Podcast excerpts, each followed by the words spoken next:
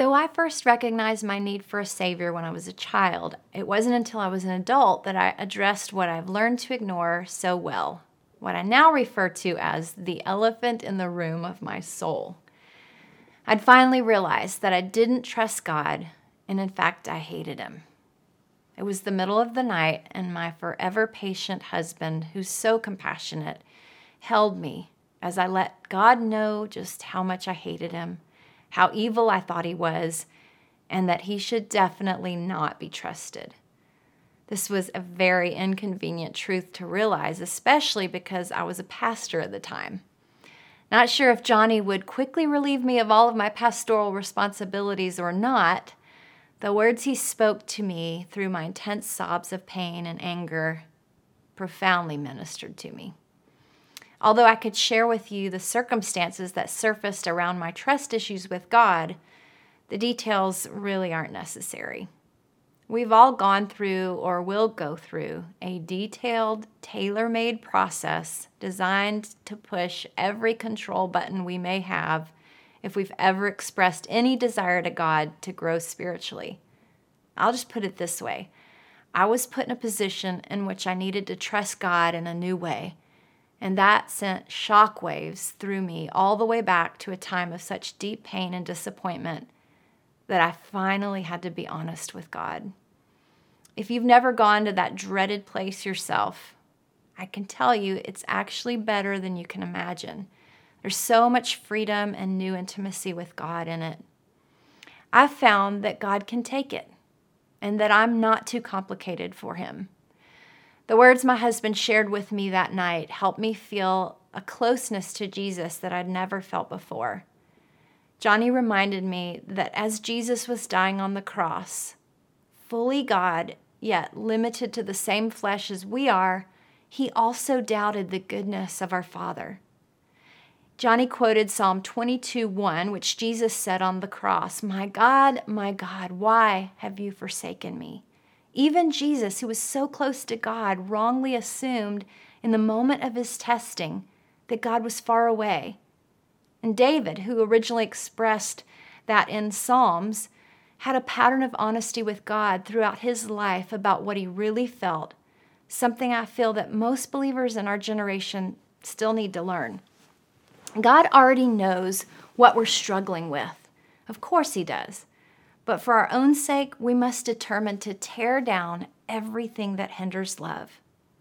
For those who find the grace to embrace the path that all reformers must walk, you will be amazed at how intricately your personal place of trust in God is related to the biggest picture of all the kingdom of God established on earth. Johnny reminded me that as Jesus was dying on the cross, fully God, yet limited to the same flesh that we are, he also doubted the goodness of our Father. Jesus quoted on the cross Psalm 22 1, My God, my God, why have you forsaken me? Even Jesus, who was so close to God, wrongly perceived God in that moment of testing.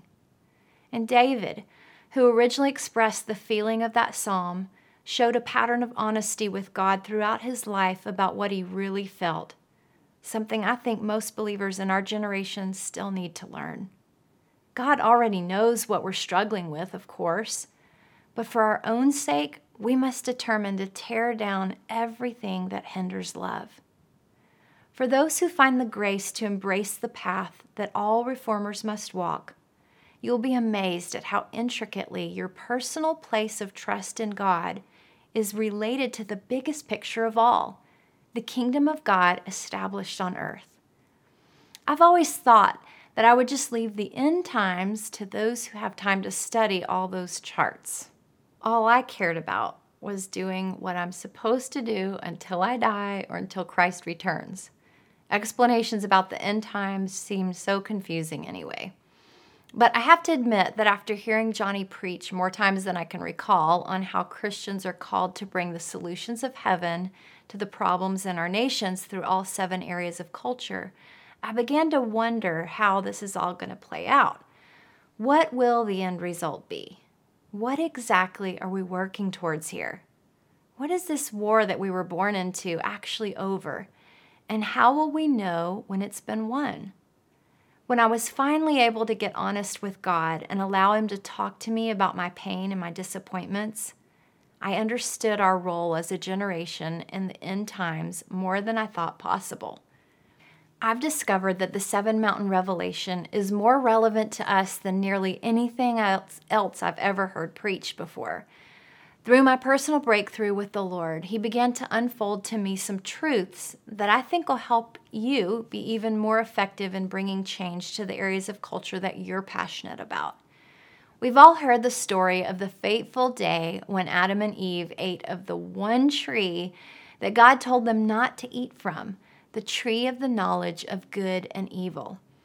In that moment in time, the ones who had walked so intimately with God, and knew him face to face with no guilt, no shame, or fear, were suddenly no better off than all the rest of us trying to figure out how to relate to our God. They knew how to be intimate with him, yet still they felt distant from him, distant enough to hide and look for a way to cover themselves. The fruit of that tree was obviously supernatural, and when eaten, it supernaturally changed their DNA and that of all humans after them.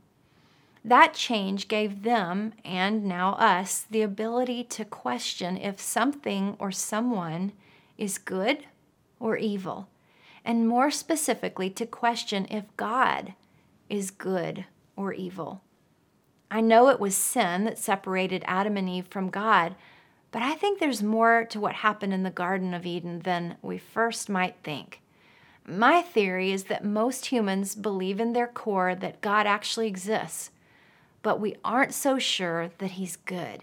We doubt His goodness and how much He really cares about us. We wonder if He cares about the things that we care about. Johnny says it this way On the day they ate of that tree, they began to judge God. So my question to God became, why did you give them access to the tree if the results would be so horrific? Why allow us to get into a position of such doubt that we would undermine our ability to trust you and therefore lose our intimacy with you? As I asked this question, God began to speak to me about relationships and how, in order for true intimacy to happen, there must be a mutual voluntary loss of control. Now, what I mean by loss of control is the reality we experience when circumstances remind us that we ultimately can't control anything. We forget that God has also voluntarily limited himself to the same reality as it relates to us. In order for true intimacy to exist, both people must choose to give the other the option to disappoint them. Incredible risk brings the potential for incredible trust, which then produces the possibility for real intimacy. You can't have intimacy without trust, and you can't have trust without both people it's experiencing loss of control. In order to ultimately have the intimacy that God desired to have with his sons and daughters, he had to give up some significant control by giving us the option to sin eating of the tree of the knowledge of good and evil, achieving the ability to question his true nature and his goodness. So, all this fuss is over God's desire to be close to his creation in a way we'll probably only really understand when we see him face to face. As we live this life, it becomes necessary to resolve this inner doubt over the goodness of God. And that can only happen as we realize this because of that little DNA glitch that happened in the garden, these brains are wired to think that we can correctly perceive whether God is good or not based on the circumstances that we're going through. But the goodness of the Lord can only be tasted of and seen by intimacy in the spiritual realm because God is spirit. Like Jesus' limitation, perceiving his father's distance when in reality God couldn't have been more proud of his only perfect son laying his life down, we too cannot correctly perceive God's heart towards us from this earthly vessel's fallen way of perceiving.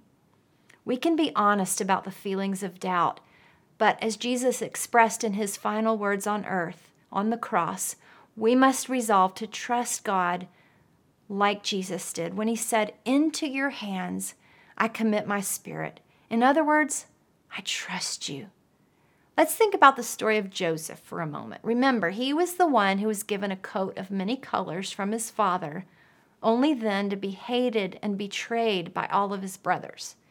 He was eventually sold as a slave, and after years of trials, he ended up falsely accused and in prison. That's when the Pharaoh of Egypt at that time had a dream that no one could interpret. Joseph ends up using his spiritual gift to interpret the dream, telling Pharaoh they would have a catastrophic famine. But the amazing part wasn't even that. Joseph, like all of us, went through a lifetime of circumstances that could have easily caused him to believe God didn't care about him. So he especially wouldn't care about saving the world from famine. But not only did Joseph correctly interpret the dream, he supernaturally knew the solution. After all he'd been through, Joseph still carried within himself the conviction that God cares. Joseph's heart of trust toward God tied into his eventual task of saving the world. As he did with Joseph, God wants to use your intimacy with him and your personal conviction that his true character is good to save our world. Remember in Matthew 25 when Jesus describes how one day all the nations will be gathered before him and he'll separate them like sheep from goats? He goes on to tell the righteous sheep nations that will be delineated from the goat nations based on whether they gave him food and drink when he was hungry and thirsty, when they took Jesus in when he was a stranger, clothed him when he was naked, visited him when he was sick, and came to see him in prison. Then they will ask, When were you hungry or thirsty? When were you a stranger or naked? And Jesus will say, in answer, Inasmuch as you did it to one of the least of these, my brethren, you did it to me. Basically, Jesus is equating himself with the least of these. There's so much more to this passage, but the main point I want to help you see in a new light is this. More than God's giving us some to do list for the end times, He's giving us a big hint that He's good. His heart is so on our side that He identifies Himself with the most needy among us. He also gives us a clue about what the war is really about. The war is not about who can perform good deeds the best. Too many other scriptures clarify that salvation is not from works. The war is not about God needing to defeat Satan because that's already happened. It's not even over how many souls will be saved. I believe the war is over the truth of who God really is. His true nature will be displayed through the righteous, compassionate acts of Joseph's and Josephines, who, because they trust their God, endure the journey from dreams of destiny through seasons of what seem like demotions and unfair prison sentences to the reality of God supernaturally placing them into positions of influence and service in order to save our world and receive his kingdom. Now, back to the end time description in Matthew. It reveals that God cares way more than we think he does. This is so important to get because we have an innate tendency in us to think, at least subconsciously, why care more than God does? The problem is that we have misjudged how much He actually cares and what He cares about. He says it so plainly here. He cares about even the least among us. That's how good and righteous He really is. And if we don't know that about Him, how will we ever correctly portray that to the world? Our life circumstances and our interpretation of them have misled all of us into wrong beliefs about God's true heart. So, the ultimate expression of his people must be to restore back to the nations the reality of his goodness. But there's more. This God, who desires unhindered communion with us, has an enemy. And that enemy is so pitiful, He's no match between him and God. So, what does an enemy do to someone he loathes so deeply, but he cannot touch? He goes after the object of God's affection, you and me. And how do you bring pain to a perfect father's heart? Make his children believe his heart towards them is evil rather than good. Make them believe lies about his true nature and character and convince them that he can't be trusted. Make them believe it on an individual level to such a degree that it plays out in the very culture of their nations. Because we don't know the real God, it shows in the foundations of our culture economy, education, families, religion, arts and entertainment, government, media. It shows in all seven mountains. Every area of our culture seems to send a message that undermines God's true nature, exalting our ways as better than His.